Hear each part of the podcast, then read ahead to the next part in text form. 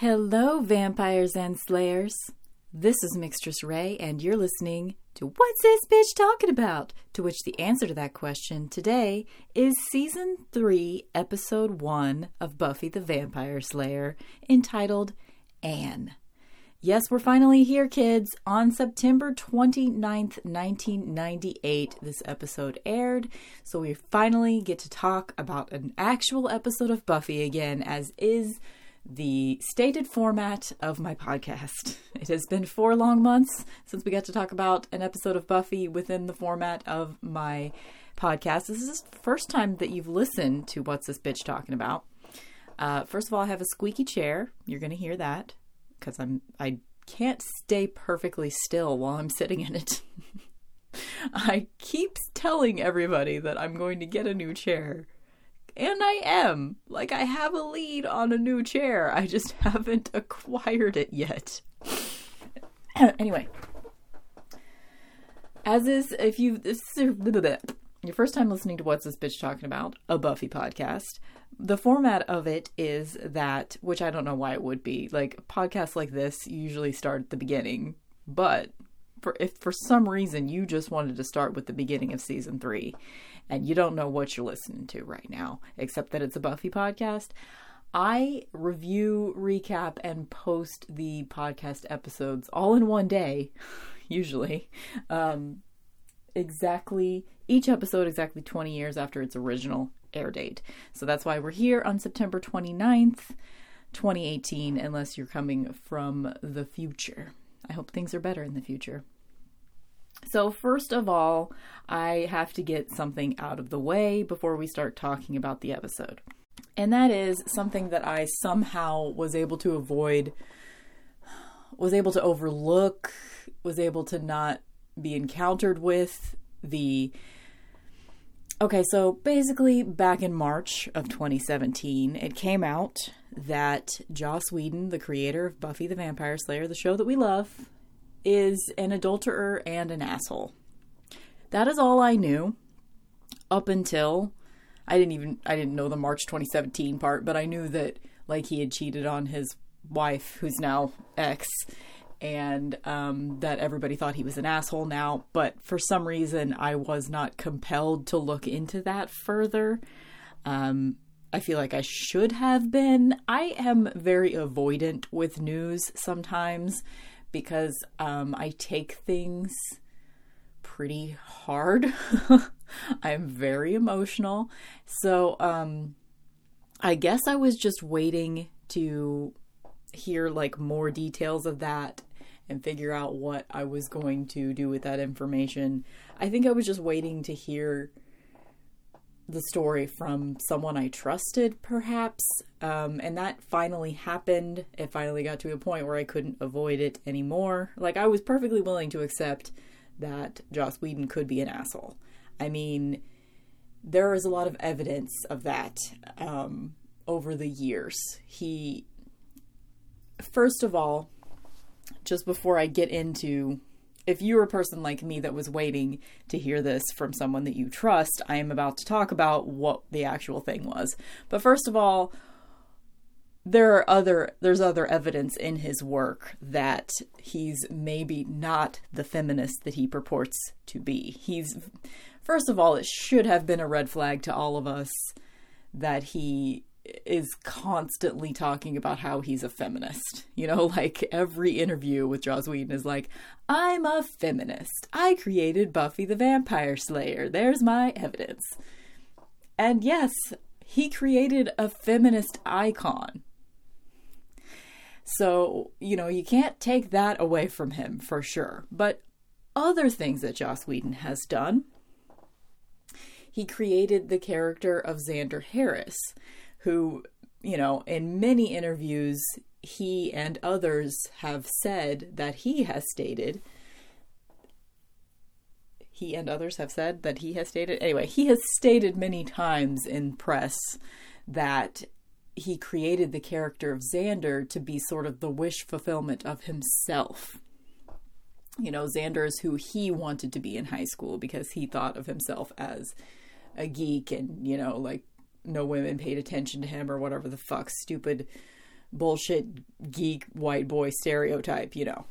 I'm so over it. Like I used to be like so into the whole nerds are cool now thing because I love nerdiness, but like as soon as you give any white dudes like a little tiny sprinkling of coolness or power, they just become assholes. And that is sexism right there. And that's a lot of, you know, what we're about to talk about with the whole Joss Whedon is now an asshole and probably always was storyline. But, okay, sorry. It's, it always takes me like such a circuitous route to get to what I really want to talk about. Anyway, so he created this character of Xander Harris that we love, but the older I get, the more I realize what an asshole he is. He's constantly like um belittling and slut shaming his girlfriend Cordelia. Um, if this is your first time listening to this podcast, it is not a spoiler free Buffy podcast. I will constantly refer to things that happen years down the road, literally, since we do this um, in real time. um, he is also pretty dismissive of his later, more long term, more serious girlfriend, Anya he gets, you know, great, great, strong female characters that don't really put up with his shit, which is great, but he is um he's pretty dismissive of Anya. You know, he he treats her badly. Like if you really look at it, he doesn't treat her very well. He's not super sweet to her, but we're supposed to think he's super sweet. He never has to suffer consequences of his shitty actions. You know, like that time that he attempted to rape Buffy whenever he was like possessed by a hyena. Like, I'm perfectly willing to be like, dude, not completely his fault because he was possessed by a hyena. But he never admitted that he remembered it and he never apologized. And yes, I've bitched about that uh, before and I will do so again. that is the number one shittiest action of Xander Harris, and there are many more. Um, so it's important to note that while Joss Whedon did create the character of Buffy the Vampire Slayer, an awesome character, he also created Xander Harris, and it would you know, it would behoove us to remember also that he created this storyline wherein there is um, a watcher and a slayer. Both are kind of called into action mystically, even though they don't really go into the details of that for the the watcher storyline. But it's kind of a calling for both of these positions. The watcher is, you know, he gets the watcher is typically a guy, although there are female watchers, but in this position of authority over a slayer who's like the one that actually does all the work, they get paid. He gets a watcher salary on top of getting a librarian salary at the high school. Whereas the slayer it just gets mystically called and she is just a victim and she's supposed to just do it. She does not get paid. And that is a huge red flag to me as far as feminism is concerned. The Slayer is always a woman and she doesn't get paid. And like I realize that it's like a mystical force that calls her and shit, but they pay watchers. So why would they not also if this is an organization that is re- that revolves around the existence of the Slayer, the Slayer should be the highest member of that organization, in my opinion. You know, they should come to her and be like, look, your life has changed now. We want to make it easier for you. It's going to, you know, you don't, I mean, if you want to pursue a career, that's up to you. Like a real feminist watcher organization would you know, be like, you can do whatever you want with your life. However, we are going to pay you for this incredible service that you give to humanity that you don't have a choice in. Um, so that if you don't want to pursue a career, you still have a very livable wage because you're the highest paid among all of us. You know, I don't know. That's just that's a that's a very anti feminist stance. Because, and then later, okay, so he creates uh, the Slayer character, he also creates the Xander character. Um, Joss Whedon also started the Angel series. And that was a series in which, I mean, he essentially abandoned the Buffy show to go and do Angel. Um, and that series had, I mean, it wasn't terribly sexist, but it had some problematic aspects to it. Um, and, you know, one of which, you know, I mean, it was just, to me, it almost seemed like as soon as Joss Whedon started getting recognition for his feminist TV show, he went on to do the things that he really wanted to do. I mean, he's been very public about saying that he did not want to do TV anymore by the time he started Buffy. It was actually his wife that convinced him to go for it. And, you know, if it weren't for her, we wouldn't have Buffy because she talked him into it because he was very against being a part of TV again because he just wanted to do movies. He thought TV wasn't important enough. And she was like, "Well, do TV for a while and then you can go to movies. You know, you have to get get make a name for yourself somewhere and you have this opportunity to make Buffy into a TV show, so you should do it." So, he did, and it worked. And as soon as it started working for him, he created um, a male centric TV show in Angel and sort of abandoned Buffy. Like Marti Noxon became the showrunner from season four on, I believe, for Buffy. Um, which I think is great for Buffy because it went in directions that Joss could never have taken it in. I mean, he was still a big part of the show. He still was responsible for the main story arcs and, you know, punching up the scripts here and there and he still directed a hand you know one or two episodes per season from season 4 on. But largely he didn't give a shit about Buffy anymore. He was working on Angel. He made the Firefly TV show that um, is a great TV show. I love it but it also had some problematic sexist aspects to it as well. Um, uh, I just found out about like the pro- a proposed script for one of the Firefly episodes that is really really problematic. Um, I, I guess I have to. I was gonna be like, but I don't want to go into it. But you know why? Why bring that much up if I'm not to actually tell you what it is? Apparently, during like the show's pitch to one of the other big showrunners, I forgot what his. I think his name is David something. I don't know. Anyway, he was like, you know, pitching the show of Firefly to one of the other big showrunners before they had started actually putting it into production. And the plot that he gave him for one of the episodes was that Inara, who is like, um, she's a sex worker um, in the show, and the and Mal, another Joss surrogate character that constantly shuts slut shames Inara because of her chosen profession. He's an asshole in a lot of ways, but he's also a good guy, you know. He's another Xander slash Joss, he's a Joss surrogate character.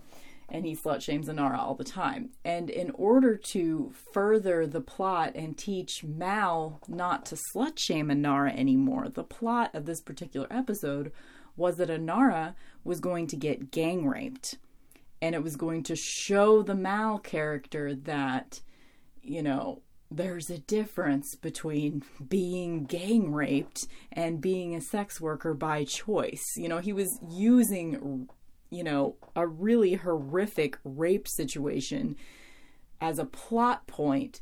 He was doing a terrible thing to one of his strong female characters in order to teach the dude character a lesson you know? So that's a it's something that he does on buffy as well. You know if he has any responsibility for that plot point where spike tries to rape buffy in season six then you know that's another thing. It was that plot point was there to teach spike a lesson and to do and to you know further the story arc of spike You know, it was more about that than it was a commentary on what was actually happening, you know? And uh, rape is a plot point. Like in our sexist society, I almost think it should just be completely off the table to have rape as a plot point. It's too triggering for too many of us. And until we're in an equal society, it can't, that non consensual sex just should not be used as, you know, I don't know. I just think it should be off the table. But we'll get into that plot point when we hit that point in season six, for sure. Okay, other things that should have been red flags. Um, on the show, Angel, um, Charisma Carpenter, who plays Cordelia, she was a big part of that show. And she had gotten pregnant over the summer or something d- between one of the last seasons. And they're re you know, they're including Joss, I'm sure, I'm sure he had a big part in this because he was the showrunner, I think. But, you know, anyway, I don't know all the details, but I do know that she was pretty much unceremoniously fired for getting pregnant. They could have written it into the story. Um, you know, they but they just treated her like she had betrayed them for having a life. Like she was still going to act in the show. So that's why, if you know anything about the Angel storyline, the last couple seasons just like were a complete train wreck because, like, at the last minute, they wrote in this really weird storyline that was based around just fucking over the character of Cordelia. They basically just wrote in this really terrible storyline to make her look like an awful character to sort of justify just unceremoniously sticking her in a coma. And then she was around for one episode in the last season where she just sort of like appears as an apparition from her coma to say goodbye, essentially. She spends an episode saying goodbye to everyone. And that's the only closure you get on the Cordelia storyline. She like became a really interesting nuanced character throughout, you know, not only Buffy, but throughout almost the whole series of Angel before she just got totally fucked over for getting pregnant. Like, it was just. Anyway, so that's a shitty thing that Joss had a part in, is just unceremoniously just doing terribly by that character because he was pissed at her for being pregnant. And that's real shitty. And that's a real sexist thing to do. Um, also, whenever Joss finally got what he wanted and went over to movies and started making like Avengers movies and shit like that, he he started creating movies that didn't even pass the Bechdel test. Okay, he went from feminist icon Buffy the Vampire Slayer to making big box office superhero movies that didn't even do right by the female characters. really?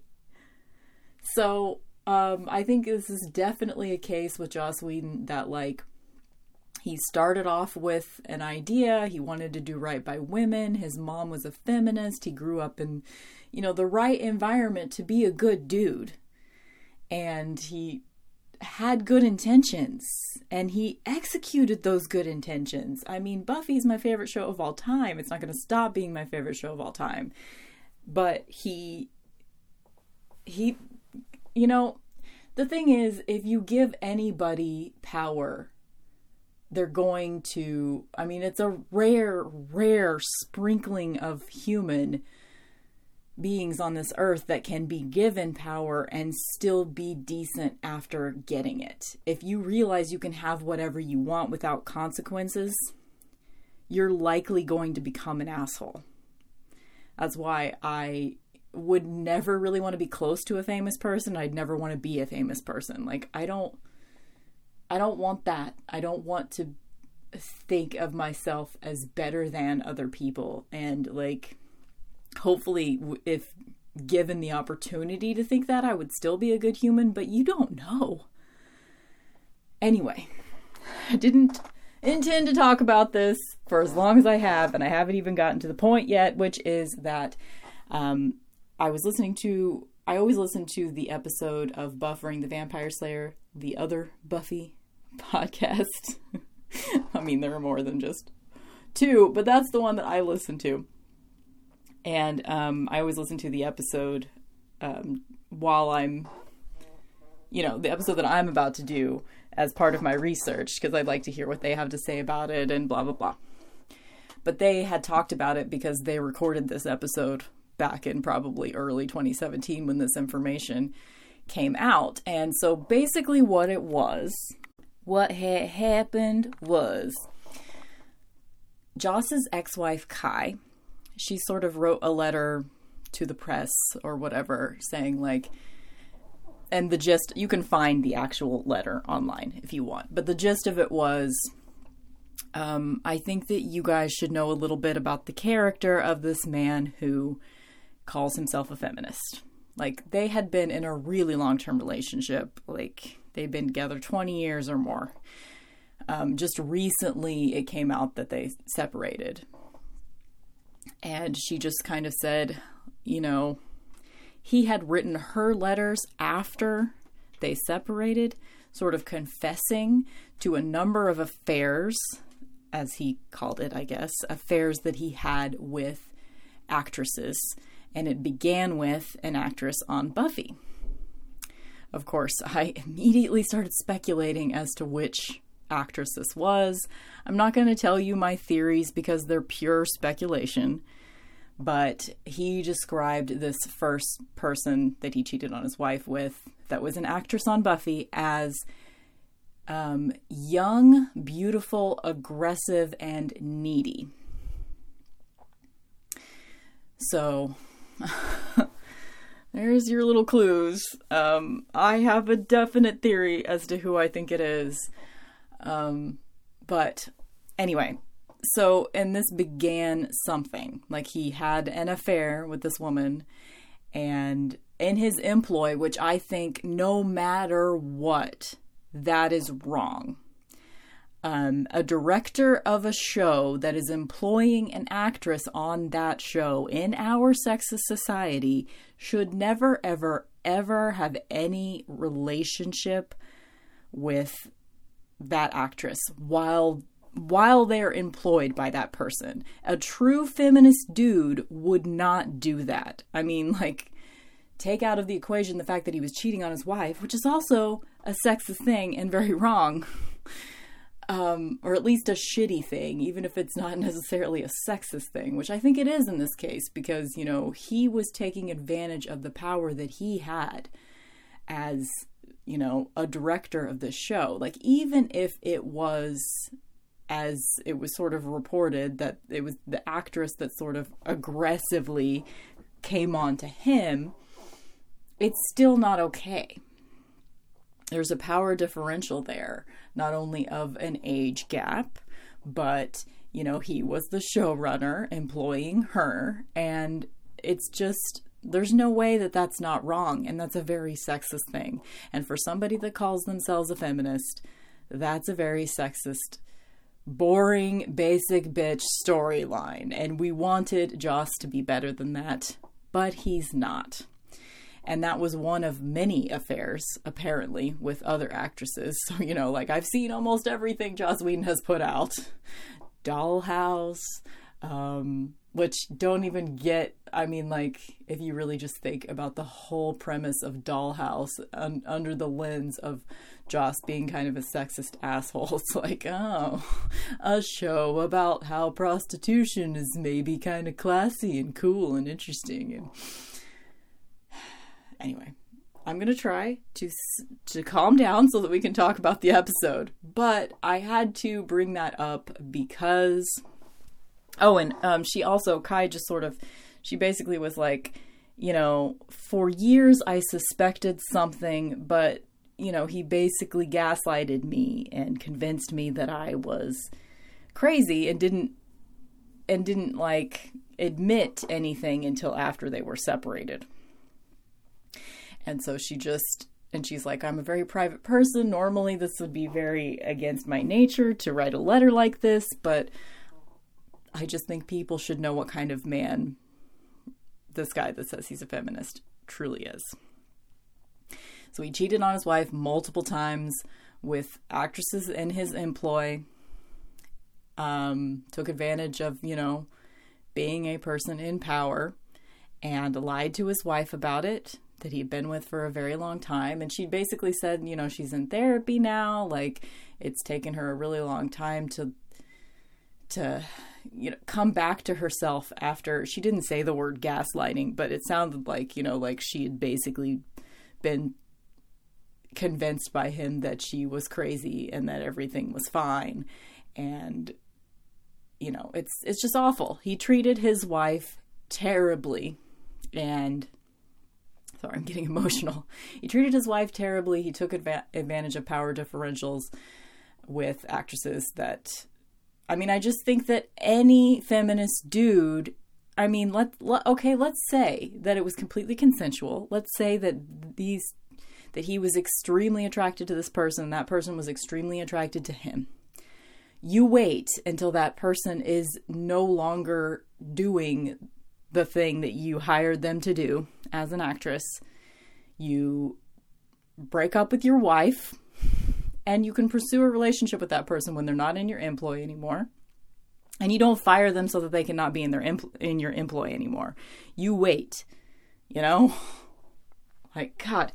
Anyway anyway. So i mean it's not it's important to note that there are you know it's not black or white you know joss whedon is not as bad as bill cosby like by all accounts, this was quote unquote consensual, although I I take that into question whenever a person might feel like they would lose their job if they didn't, you know?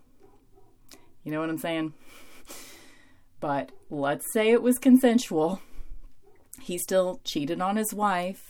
He's still, you know, he's still very problematic and I just had to bring it up because that was very fresh in my mind as I was watching this episode, and everything was put through the lens of that. Um, it's basically all I've thought about the last couple days. I kind of like, I don't want to blame that for being, I, I've sort of been in a depression the last couple of days. And like thinking back on it, it was as soon as I found out about this that I just got really down and I just Luckily, I had the day off yesterday because I did nothing with my day yesterday. I just laid around and I was really sad. And it was just, at one point, I decided I had to get out of the house. So I went to fucking Walgreens and bought myself some Halloween socks and a black lipstick. You know, like I consoled myself with goodies from Walgreens. Um, that was the highlight of my day yesterday, going to Walgreens. Um, Oh, I also got this really cute little journal that has radios on it and it's very retro looking. It was $3. It's cute. Anyway, um, so I just thought that I would let you guys know if if you're a person like me that tries to avoid news and you didn't know what was going on, if you're a person that keeps up with news, you're like, duh, that was so March 2017. We've all known this about Joss for that long. Um, anyway, so, just just so you know, that's the lens that I'm seeing everything through right now. So, let's go ahead. I mean, it's important to note as they did on the Buffering the Vampire Slayer podcast in which they sort of talked about this whole thing. It's important to note that Joss is only one of hundreds of people that work on this awesome show you know, Joss is big. He's not like a fucking genius. His big idea with everything is just let's do pretty basic storylines in pop culture, but let's switch the genders. You know, like that's how the whole show of Buffy started is that, you know, you see Darla and some random guy and you don't know who Darla is at this point and you think that and she's wearing like a schoolgirl outfit and pretending to be scared of breaking into the school at night. You think that she is about to be killed by a vampire, and the guy is the vampire. But twist, she's the vampire and he's the one in danger. And, you know, that's basically the big idea that Joss Whedon has had in the beginning. He just doesn't even do it anymore. Now he just makes basic bitch shit. You know, like, I was just so mad at him when I watched that first Avengers movie. I liked the movie.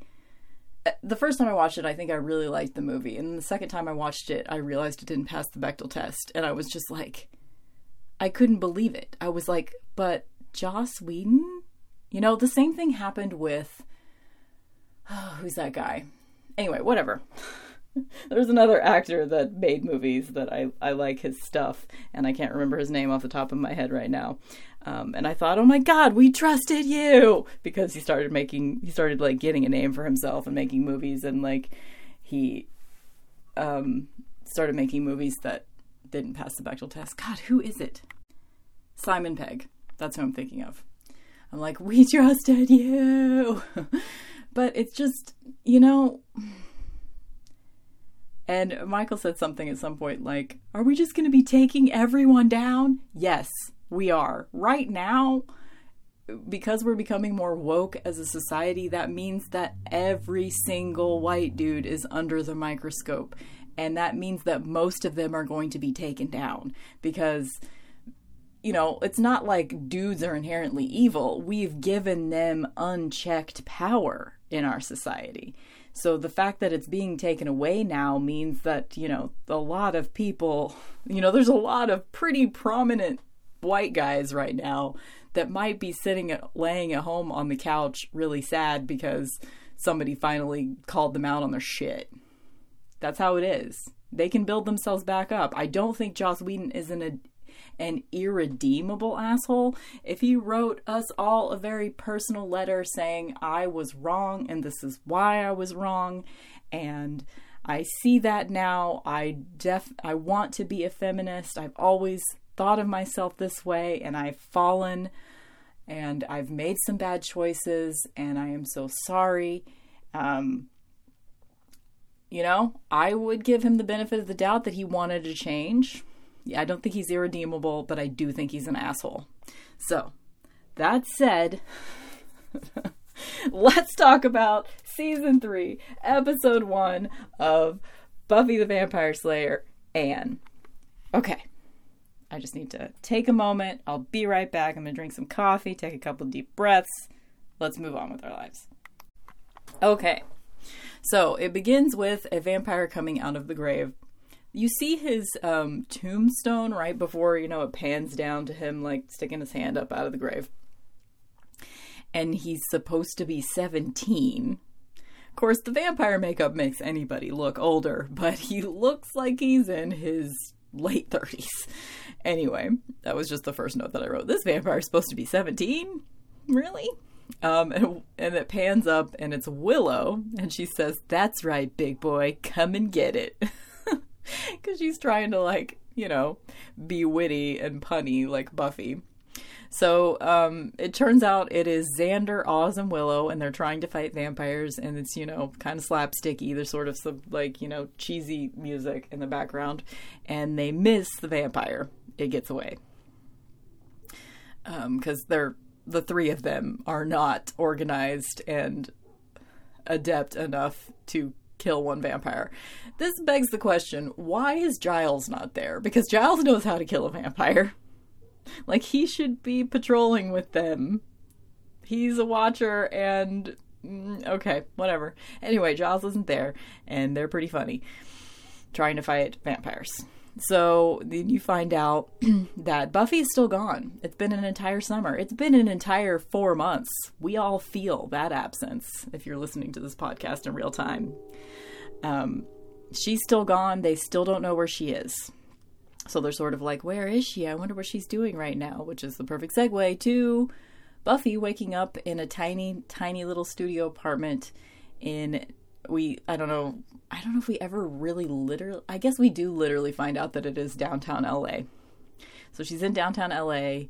You hear sirens outside that sort of wake her up and she's super sad and she has cool highlights.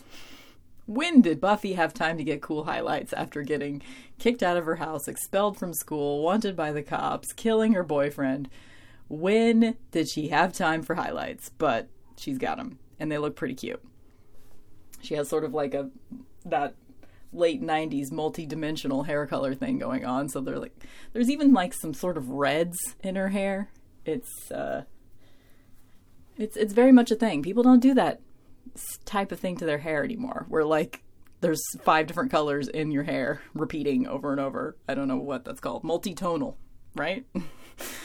When i first heard the word multitonal it was said by Milla Jovovich in like a L'Oreal color hair commercial or Garnier Fructis or something. I don't know, whatever.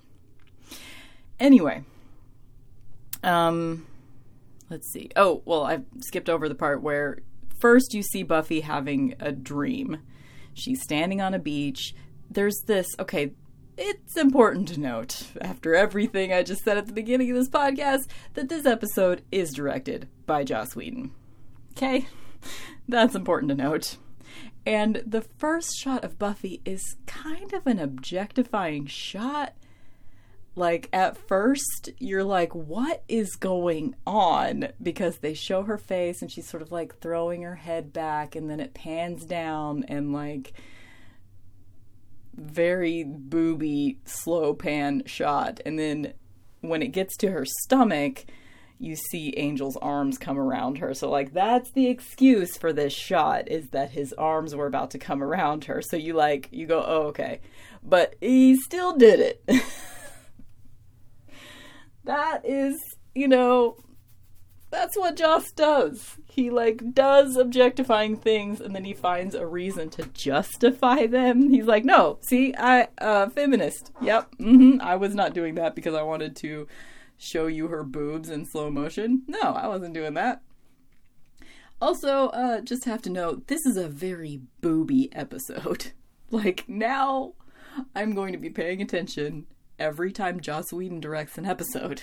Like, does he always really focus on boobs? Because there's like a slow panning boob shot of the band later when you see the band playing at the Bronze. And like, neither of those women are wearing a bra, and it's very much the whole scene was lit so that you could see the outline of their nipples. like it's really really like intentional. Both of the women in that band. It's just a slow, sexy shot of their boobs. That whole thing. I mean, they look good. That's not what we're arguing here. It's just kind of objectifying. Okay.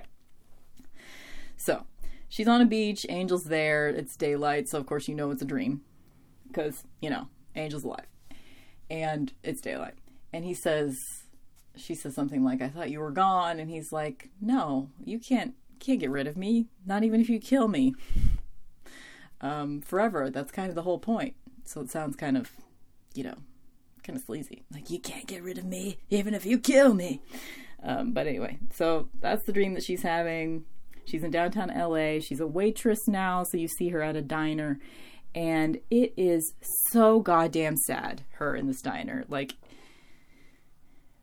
you know, you see her getting like the the clients that she's waiting on customers, I guess you call them customers that she's waiting on are sort of like calling her peaches and sweet cheeks and slapping her on the ass. Like you see some sexist shit this is a very heavy handed episode.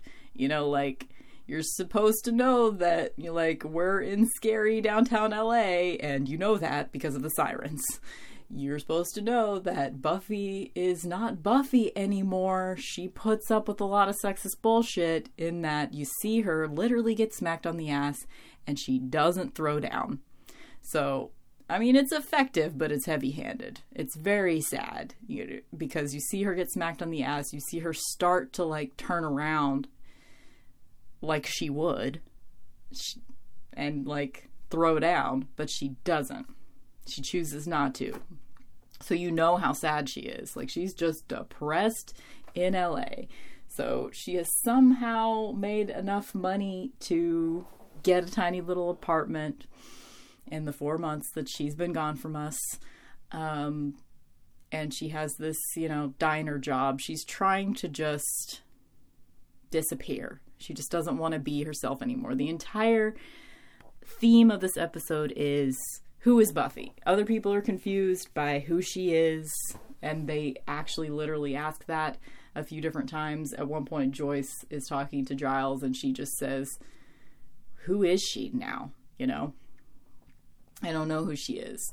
So, you know, it's basically like she has at the end of season two, it was like she came out to her mom. She was outed. She didn't do it on purpose, but it was like she came out to her mom as a slayer. Her mom couldn't handle it, so she became a runaway. I mean, the metaphor here is that she is she is surrounded in this like crappy part of downtown LA. She's surrounded by a lot of very young teenage kids that are on the streets that have I mean the metaphor is that like, you know, people that kicked they get kicked out by their parents and live on the streets. It really should have been I mean, if it were really the scene of downtown LA, kids that had been kicked out of their houses and didn't have a home, runaways, it should have been, you know, some trans people, more people of color. It should have been um, actual gay and lesbian youth. But that's not the. Co- I mean, that's the metaphor that they're making, but they're making the metaphor with like straight white kids instead of with the actual demographic of who would be on the streets. And it would be, you know, LGBTQ IA kids is what it would be mostly in real life. But anyway, again, that's another big problem with Buffy is that it's very white show. Okay, let's get back to my notes here. So I just wrote, she doesn't even have the energy to body slam misogynist. That's how depressed she is. Um, we get to the theme song, and it's it's been re-recorded at this point, so it's sort of the better sounding theme song. So um, that's nice. We no longer have the little intro of One Girl in All the World read by Anthony Stewart Head, who plays Giles. So that's a little sad because, I mean, if somebody is coming to the show for the first time, that was a nice little intro. You know, it gave you the premise of the show. It was it was nice. They should have kept that in, I think, but they didn't. Um, we go back to so Buffy also, like in that same scene where she gets slapped on the ass, she um, sees Chanterelle. So you'll remember Chanterelle from that episode in season two when that guy Ford came back that Buffy knew from her old school, and he was trying to like sacrifice Buffy to this vampire.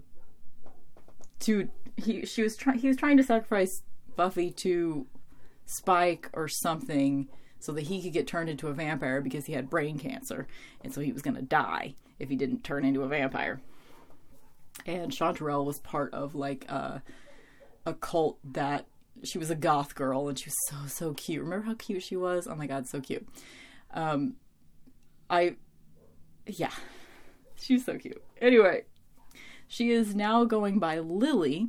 So she's now just like uh, runaway on the street in downtown LA. So she definitely has, you know, some darkness in her past. She's an interesting character. She goes on to become um, not like a regular on Angel, but you see her in several different episodes on Angel. She just becomes somebody. I think she runs a homeless shelter and she just she has a very interesting story arc, you know, because she starts out as this goth kid that worships vampires, Chanterelle, and then she's, you know, meek, homeless Lily on the streets. You find out she also used to go by Sister Sunshine. Like she basically just has wandered around attaching herself to powerful people. And in this episode, she attaches herself to Buffy.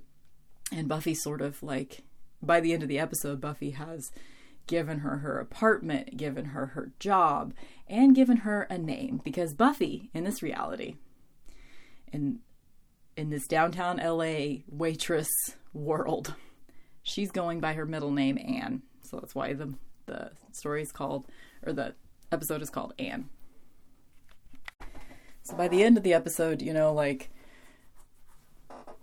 Buffy has given her her apartment, her job, and her name. So Lily becomes Anne. Um, So now that I've talked about the end of the episode, let's rate it. No, I am hopping all over the place right now. Um, I guess I sort of have a different energy today because I'm I'm recording before work, and so I'm sitting here like drinking cups of coffee, and I know I have a time limit, so I keep looking at the time. so that's kind of funny that like the day I have a time limit, I've already talked for 45 minutes, and I'm not even done with the first page of my notes. So we're gonna have to get into it, man. Glad I gave myself enough time. Um, let's see. Oh, okay, so my next note is the library is hopping. So we go back to Sunnydale and it's super busy in the library. And I was watching this episode with my headphones on last night. And I think this might be intentional. Almost every scene, especially in the beginning of the episode, that, you know, because they keep flipping back and forth between Buffy's new life in downtown LA and everybody else in Sunnydale. And every time, not every time, but the first several scenes of the Sunnydale world were like super crowded school scenes and there was a lot of background noise. I mean, they really like used their budget to hire a lot of extras in this episode because there were like dozens of people in the library because they're all like getting books, I guess, for the semester. It's like the one day of the year that Giles actually has to check out books to people. Um, and he's got one of those little like red laser pen things to scan the barcodes. It's so cute.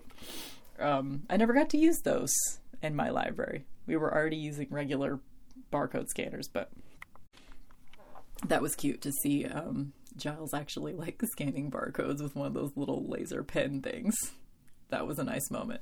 But anyway, um, the background noise that was re- they were really laying it on thick. You felt like you were in the middle of a crowd, um, especially listening with headphones whenever you were in the library and in the school scenes in Sunnydale, and then like the contrast whenever they'd flip back to the Buffy downtown LA world, especially.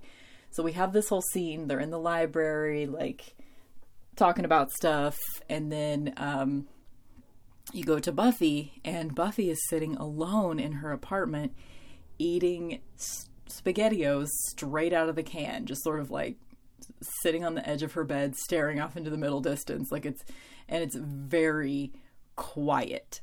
So I think they're trying to make the point that she is completely alone when everybody else is not. Um, so uh, that said, okay, so what are they talking about back in the library? Um, you find Oz shows up. He's a year older than them and so he was supposed to have graduated. This is the beginning of every of Willow, Xander, and Buffy's senior year.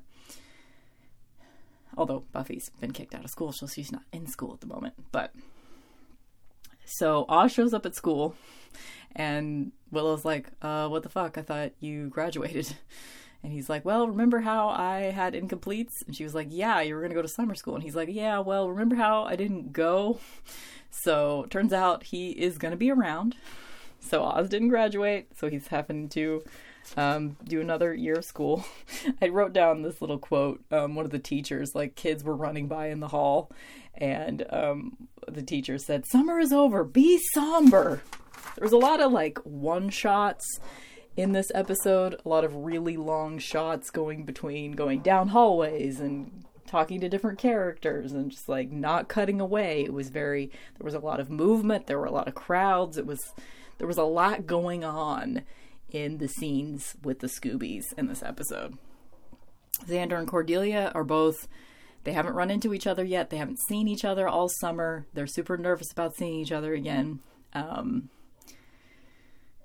oh, um, you see Larry say he's talking to like I don't know one of his jock friends or something talking about how he's he's ready for this football season. He's excited.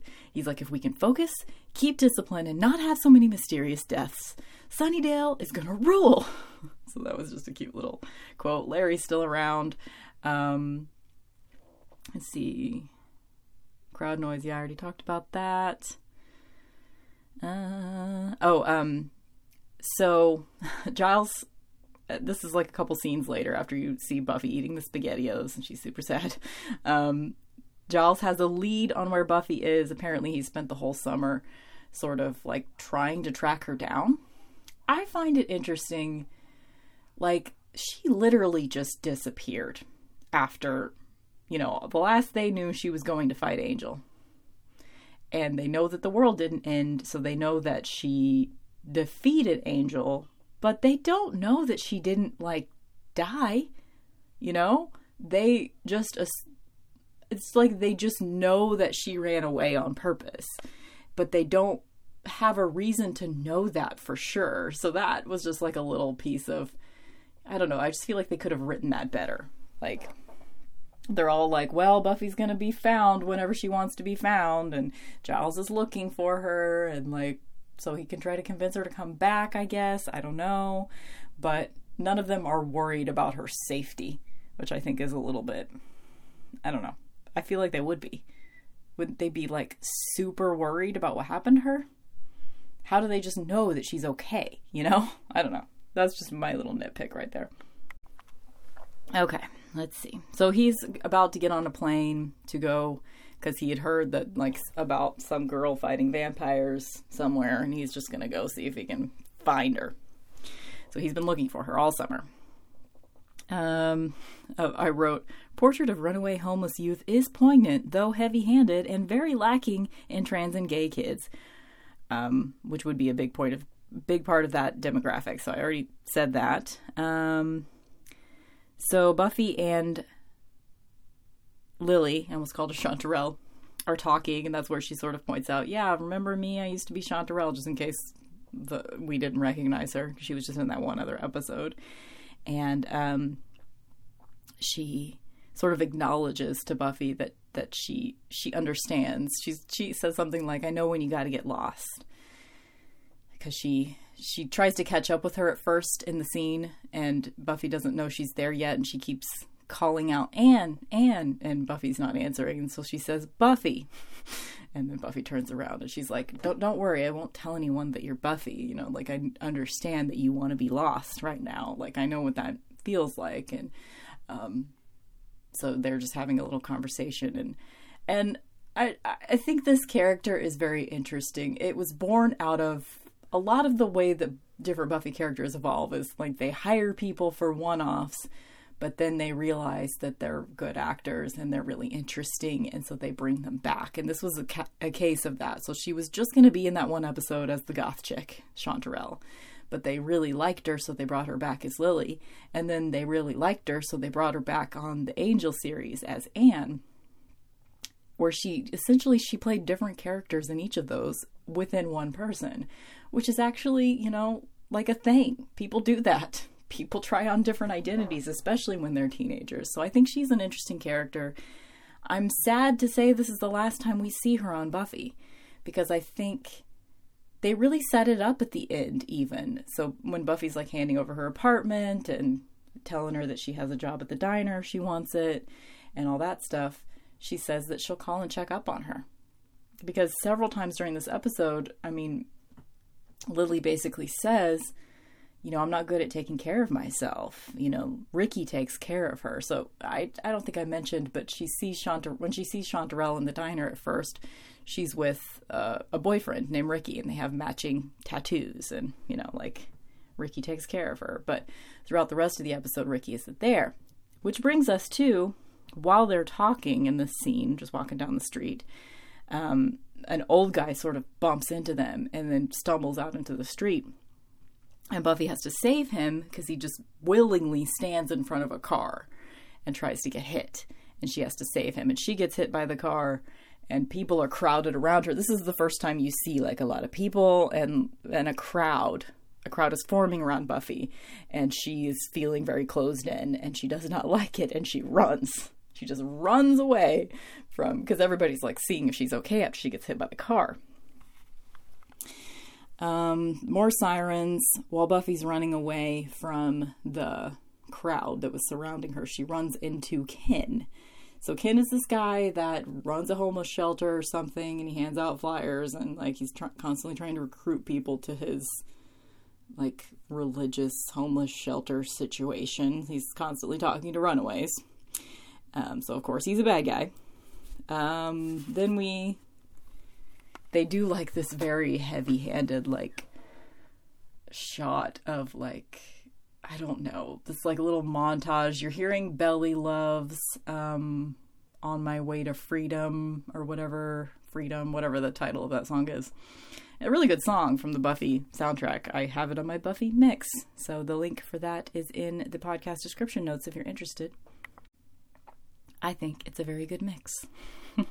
I listen to the, the Buffy mix a lot, actually, because it's just mostly chill, late 90s, sort of like Mazzy Star type stuff, you know? Um, I like it. But anyway, so then I wrote Nipple Band Belly Love, which is, you know, not nice. I don't know if it's actually the band playing the women, but I would assume that it is. Um, but Xander and Willow are both just sort of moping because they're just not the same without Buffy.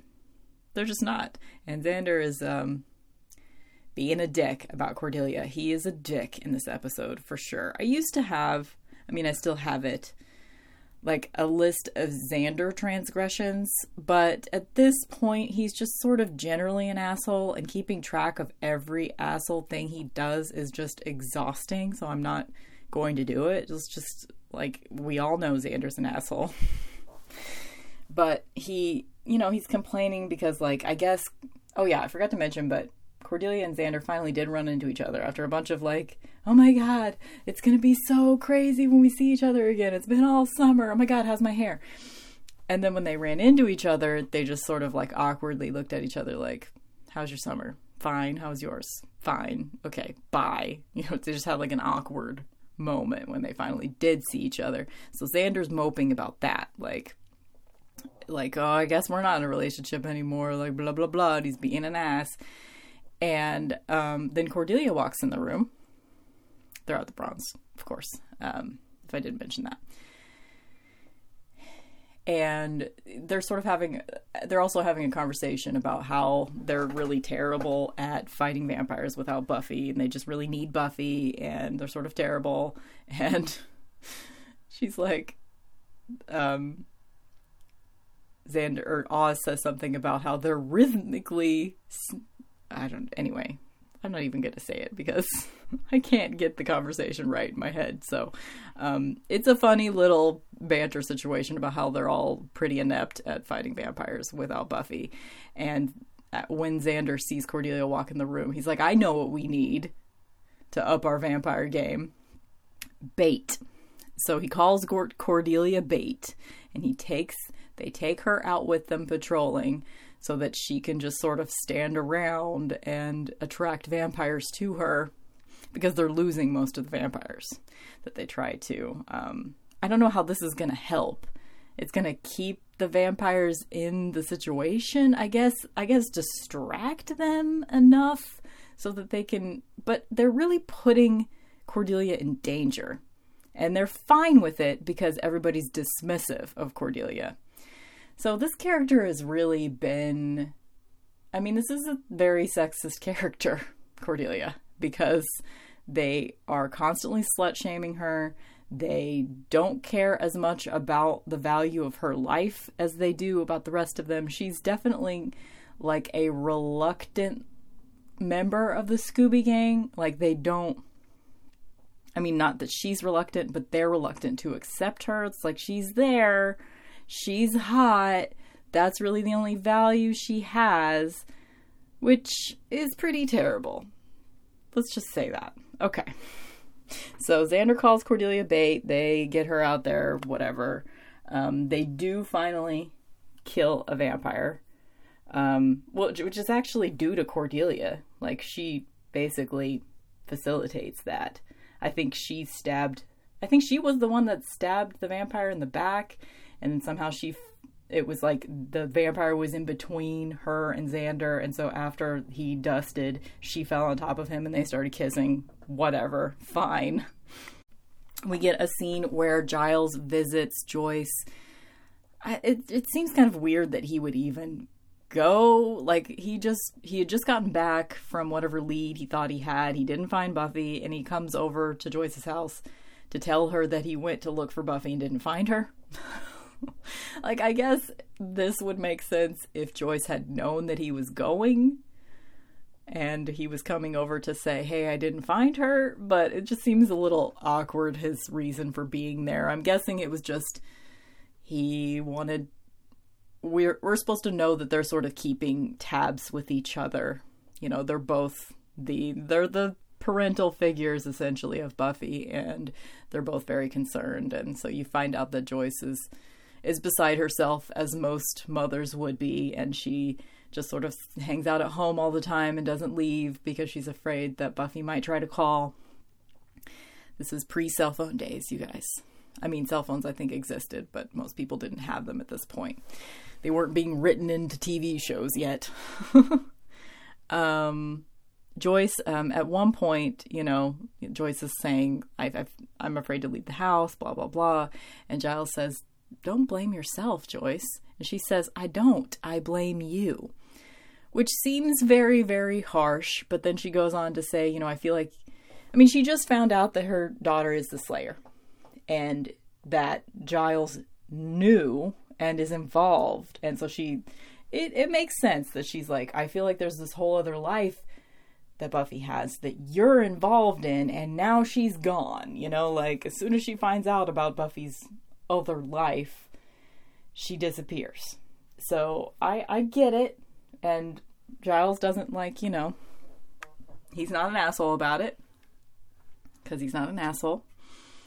You know, like if Joss Whedon is capable of writing a feminist, amazing dude character like Giles, like, can he channel as he gets older Giles instead of Xander? like, it feel like he's becoming more Xander. on the Xander Giles spectrum of white dude sexism. Be a Giles, everybody. Be a Giles. okay, sorry. Um how do they know Buffy went away of her own accord? Okay, I talked about that. This episode's theme, who is Buffy? So they keep basically, you know, hitting you over the head with it that she doesn't know who she is anymore. She she just wants to hide. She doesn't want to be a slayer anymore. Um, and in this conversation with Joyce and Giles, Joyce actually says, Who exactly is she? Um, because Giles says something like, He's assuring Joyce that um, wherever she is, she's safe because she's a capable child. And um, she's, he says, whatever's going on with her, she may be depressed, but I assure you she's in no danger. So, you know, he's trying to comfort her. And um, the whole episode is about identity and how life can beat it out of you. It can make you, you know, it can reduce you to mumbling, I'm no one over and over in a hell dimension, which is what is happening with Ken. So we soon find out that Ken is his little homeless shelter thing is really just a hell dimension where they work people until they're too old and spit them back out into the world. And you find out that that old guy that got that tried to get hit by the car, he kills himself he successfully kills himself with Drano, and Buffy finds him later, and she sees that it's Ricky because he has the Lily tattoo that she saw just the day before. So, um, you know, that's the general plot of the show is that life can chew you up and turn you into and take away your identity if you let it. You know, if you let all of the sadness of life get you down, it can completely chew you up. Um, let's see. She's trying to run away from her calling. Um, and at one point, you know, like the whole theme of who is Buffy, Lily keeps saying to her, but she comes to her for help because Ricky has been missing for a day. And Buffy's like, I can't help you. Like she's trying to resist, you know, getting involved in anyone. She doesn't want to talk to anyone. She just she wants to brood. Um, and Lily says, "But but that's who you are, right? You help people. You you know how to do stuff, you know." Um, and Buffy's just like, "Not anymore. she tries to resist, but she can't. So she does start helping Lily. They start asking around, trying to figure out where he could have gone, investigating. They split up. They look um, to to like go to different places that Ricky has been seen. Blah blah blah. And that's when Buffy finds him, and she they're meeting later at Buffy's apartment. So Lily's waiting for her, and then we have like a a scene where you know Buffy has to break it to Lily that Ricky is dead and that he was an 80 year old man. And understandably, Lily's like, well, that's not him. He's not 80. um, but Buffy gets kind of harsh, you know, because she's over identifying. She's like, she's like, I'm sure it was him. I don't know how, but it was. And you're just going to have to deal with it. you know, she just gets really harsh with Lily, who's just this very, like, wisp of a girl. Um, yeah. She's way harsh. She's way harsh to Lily. Lily runs away, and that's when Ken gets her. So she gets taken into the, the underwater hell dimension via this really gross, like, tar pit that's supposed to be like a baptism pool or some shit. That's the way he um, describes it. Like, that you will be cleansed. He puts her in this, like, dirty, burlappy looking smock thing and makes her stick her hands in this tar because he's like, "Yeah, Ricky's here. Ricky's with us now. This he I can take you to him. Um, you just have to stick your hands in this tar." And Buffy comes in as it's happening. Lily hasn't been taken in yet. She starts kicking Ken's ass, and um, they fall into the the tar pit. And that's when they go into the hell dimension and they're locked up like in a cell. And you see Ken's real face because he's actually a demon. And that's when you find out that they're in a hell dimension. And a hundred long years can go by in the hell dimension whereas only a day went by in the real world so that's why ken preys on runaways because no one will notice that they're gone for a day or two and then they'll get spit back into the world as old people. And um, then it starts all connecting that you've seen several different homeless old people on the streets. Like Buffy walked by one of um, them earlier in the episode, and she was just sort of rocking back and forth in the corner saying, I am no one, I am no one, I am no one. And you find out the reason why they're saying, I am no one is that in this hell dimension, they're working on something. They work them till they die. We don't know what the fuck they're working on, but it's just sort of a industrial environment with like some sort of evil blacksmithing going on. I don't know.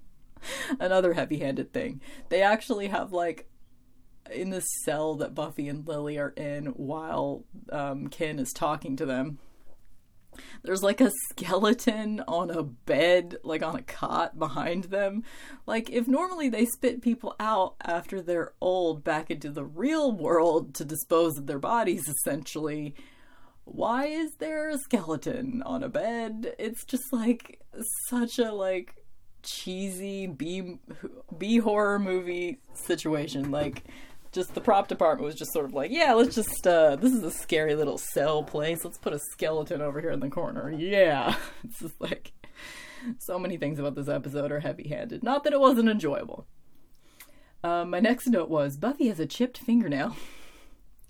I just thought that was interesting. It probably wasn't intentional, but Buffy's manicures are usually perfect, despite the fact that she's constantly fighting evil but you see like a little shot of her going through the paperwork. So she goes to investigate. Oh, we missed. I guess at this point they're in hell, so I'm I've skipped beyond that. But there is this really awesome scene where she goes into um, the blood drive bank because the chick that works at the blood drive bank is um, is helping Ken.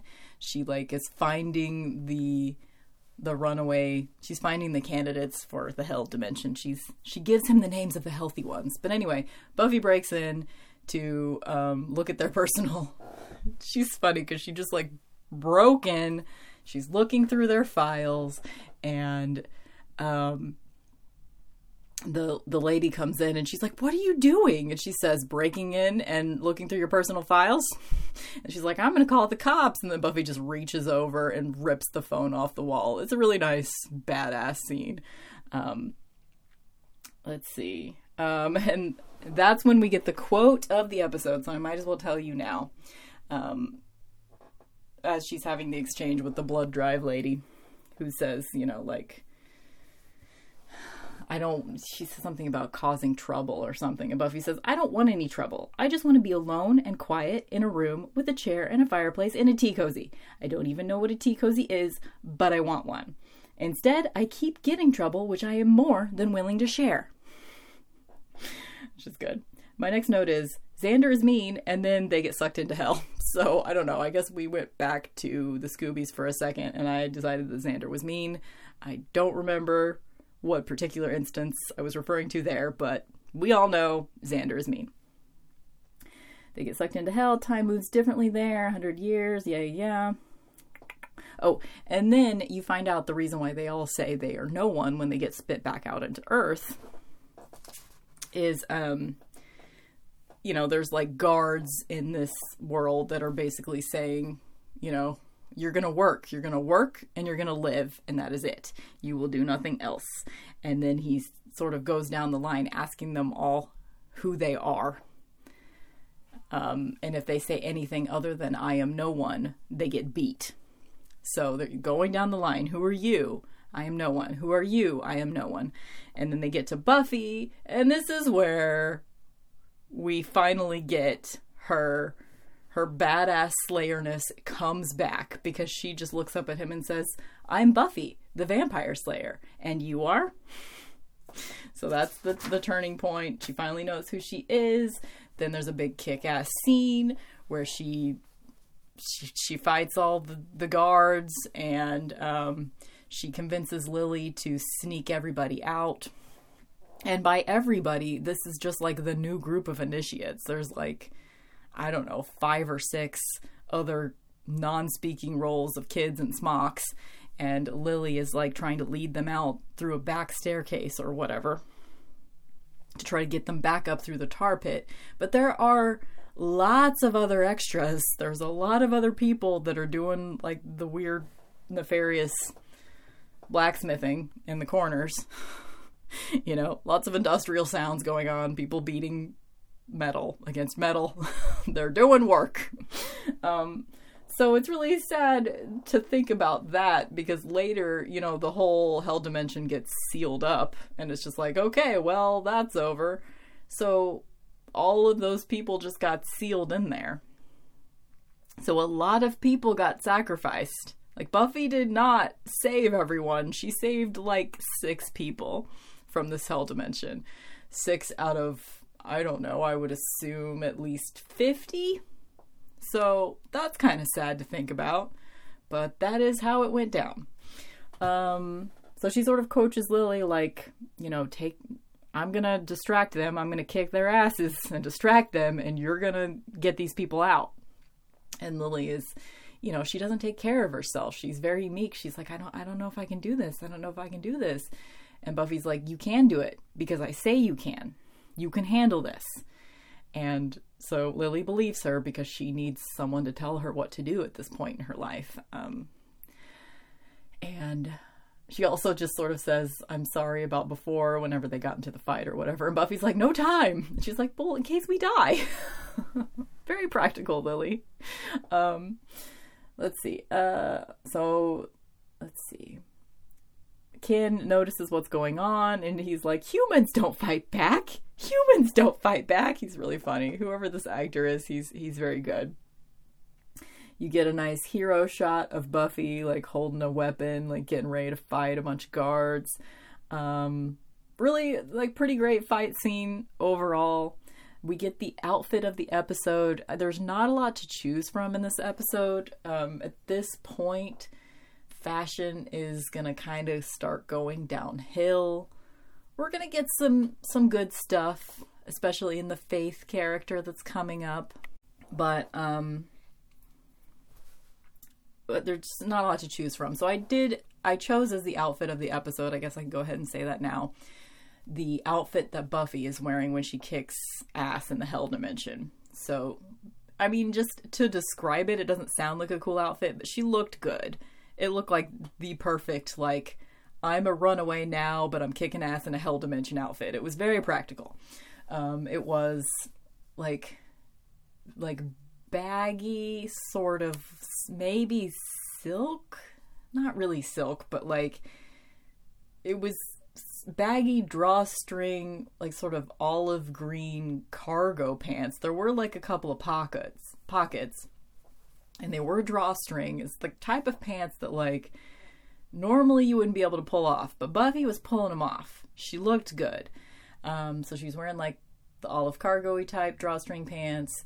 She was wearing a black hoodie. The sleeves went to the elbows, and it was just a very fitted hoodie. It was zipped right up to under her boobs, so you could see she was very booby, but it was it was good. It was it was a tasteful Buffy boob situation. You know, the boobs were contained, but they also had a nice silhouette of boobiness. It was good. Um, and she was like wearing probably like a gray tank top or something underneath the black hoodie. So it was just it was muted tones. It was not the normal Buffy colors, but she looks good in muted earth tones. Um, and it was a very practical ass kicking outfit, although it was paired with white sneakers. So I really would have paired it with some ass kicking boots. I mean, she should have had some some stomping black boots on. Like that would have been more practical honestly. But I guess that would have portrayed too much personality, and she was supposed to be very, very muted and very not Buffy. But that's the outfit of the episode. Um, so after Ken is like he's standing up on on a higher level than Buffy is. While she's kicking ass. He's she's he's sort of on the same level as Lily, who's trying to get everyone out, and like the little tar pit thing is in the background, is above them because you know she's trying to get everybody out and he sort of catches her trying to get everyone out and that's when he starts yelling humans don't fight back! Humans don't fight back! And then he starts doing like a whole evil dude speech and while he's doing that lily's standing behind him and she just pushes him off i really love those type of moments of fighting evil you know like i you know i can get down with a good fight scene you know but I like economy of actions. So it's that was a big moment for Lily as a character. You know, she saw the opportunity to just push him off the ledge, and she did. It didn't kill him, but she played a vital role role in defeating him. So he was knocked out at least, and that got them to the point where they were about to get out, and then he grabs Buffy at the last minute as she's trying to get through this like gate and the gate falls down and like impales his calves so he can't get through because it's a really really heavy gate um, that only Buffy would be able to lift. So um, everybody that they were trying to get out had gotten through he got impaled in in the calves and then she they do this weird joke where she's like, "Want to see my impression of Gandhi?" And then she like smashes his head with a big Thor hammer mallet thing. And then Lily comes up and she's like, "Gandhi?" and Buffy says, "Well, he was really pissed off, right?" I don't know. Stupid joke, but funny. Um, okay. Let's see what else do I got. Want to see my impression of Gandhi? Yes the portal just closes all by itself. As soon as they get through, they're looking down into the little tar pit pool and they're like, what do we do about that? And then it just closes up. It just like becomes tile instead of tar. And so everybody that was down there is just sealed up and they just sort of look at each other and shrug like, meh, well, I didn't know those other people, so fuck them. So that's a little problematic, but whatever they, you know, had to get all of these details into one episode of Buffy. So, um, at that point, we get the scene where Buffy is um, just sort of giving Lily a tour on her new life, essentially. She's like, okay, here's the apartment. It's paid for for the next three weeks. here's your um, diner uniform. You can start on Thursday. Um, she even talks to her about her boss. She's like, he's repulsive, but he's not going to give you any trouble or something. I don't know what that means. Like, he's sexist, but not too sexist. Uh, you're going to be okay. Because she says, you know, I'm not great at taking care of myself. And Buffy's like, it takes practice. You're going to be okay. Um, so she just totally sets her up with a new life, which is really kind of sweet. Um, I mean, obviously, it's because she's decided to go home. Um, she's decided she is Buffy the Vampire Slayer and she has to go face her life back in Sunnydale. But, um, but it is sweet that she, you know, sets a life life up for Anne, and that's something that, um, you know, when they show Anne later in the Angel series, I, I think that it would have been nice to mention this situation a little bit. You know, like we don't get enough backstory of Anne whenever we meet Anne and Angel. Like, if you didn't know that she came, if you didn't know about this episode, you don't know where she came from and they don't really tell you in Angel. It would it would be nice if they had like a little moment where like Anne could have said, "Yeah, Buffy set me up with this life and you know, she allowed me to become who I truly am. And, you know, yay for Buffy. I don't know. I just feel like they could have done a little better with that character once they get to Angel, but they're a little dismissive of her. They're just sort of like, hey, here's this chick. She runs a homeless shelter. She's pretty cool. Her name's Anne. Like, okay. You had to, like, know the story to to know. You know, they don't tell you if you don't already know, which I don't know, a little dismissive, but um, that's just my nitpick, of which I have many. So that is the point where she's sort of looking at the at Buffy's uniform and it says Anne on it, and she's like, "Can I be Anne?" So um, every time Lily makes a change in her life, she becomes someone else. Like you never find out what her original name was. Um, apparently, you find out later, way, way, way later in the comics, that her name that she was given at birth was Joan. So she's been Joan, Sister Sunshine, Lily, Chanterelle, and then her final incarnation was Anne. So she she becomes she starts becoming her final incarnation of human. Her you know most self actualized self she becomes when she takes on the name Anne in this moment. So kind of a big deal for a very minor character, and it's too bad we don't hear anything else from her again in the series of Buffy. But we don't. So goodbye, Anne. We love you. You're the best. um, and that is when we get the very last scene. So we see um, Joyce is like, I don't. She's like got tools. She's she's fixing the dishwasher. She's doing something handy in the kitchen. And there's a knock on the door, and it's Buffy. So you get to see Joyce and Buffy hug, and that's the very end of the episode. So that brings us to ratings. So I told you the outfit and the quote. Um, the object, there really wasn't a whole lot of covetable objects in this episode, but I decided to choose Lily's lipstick. So Lily's Lily was just sort of like it was basically the lipstick was the biggest part of her visual persona. So um it was just this bright red lipstick. It had personality, it had sass. Um, it was sort of the opposite of who Lily was as a character, which I thought was interesting because she just sort of had this um, super white blonde, super dirty hair. I mean, they really did a good job making it look like she hadn't washed her hair in weeks. She looked like a homeless person, actually because she had like her pants it was she was wearing the same pants throughout the episode they looked really dirty they looked too big for her she was wearing like shirts that were kind of dirty but not over the top dirty they had holes in them but not over the top holes they did a really good job with her wardrobe um, but I thought it was interesting that they gave her this bright red lipstick. It was like the one little luxury thing she allowed herself was this red lipstick. So that's why it is the object of the episode for me. Um, I decided that the most valuable player of the episode, I just wrote Anne. Because you know, that's what Buffy's going by in this episode, and she's the badass of the episode, but also because of Anne, because we get to see Lily become Anne, and she's a pretty cool character, and so she gets the MVP, but it, she's also sort of sharing it with Buffy because I totally get it, you know? After everything that happened to her, getting kicked out of school, having to kill her boyfriend, getting kicked out of the house, the cops being after her, I totally get why she had to leave.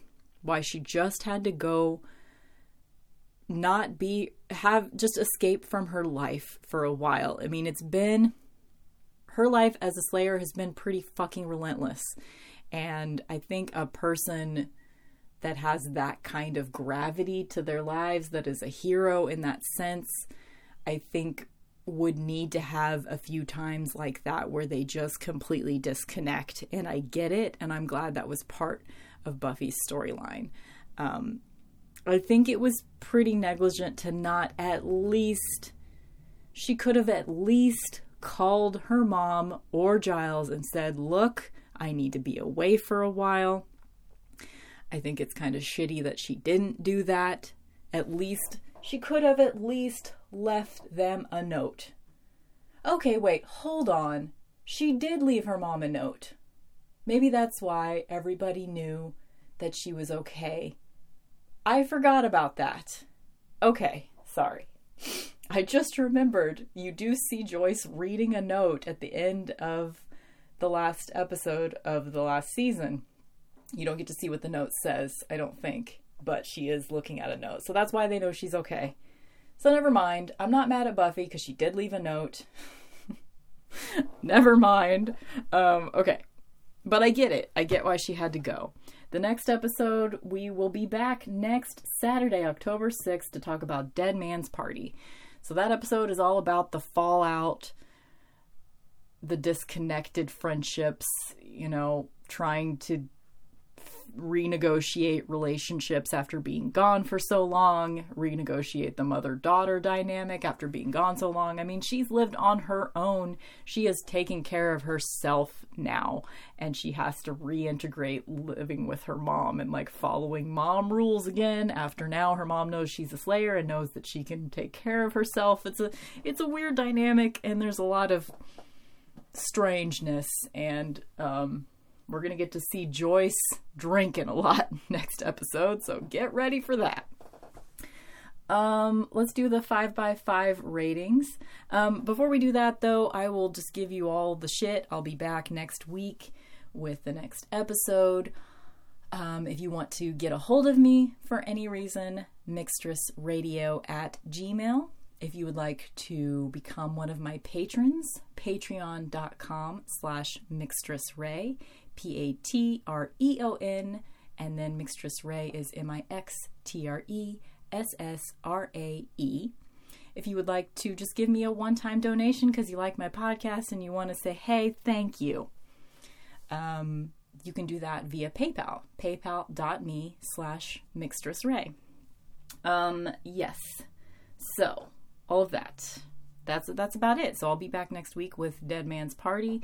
Thanks for listening to this very long episode. Um, I just I'm a very sensitive and emotional person, so sorting out this new information, new old information about Joss Whedon, and sort of integrating it into the way that I feel about the show. Like, it doesn't mean I don't love the show. It's still my favorite show. I'm still going to continue doing this podcast.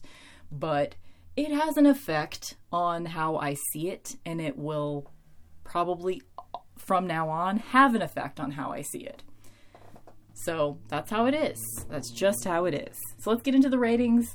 Um, I always do one rating for how enjoyable it was and one rating for the clarity of message because most episodes have like a theme, a moral put through the lens of vampires.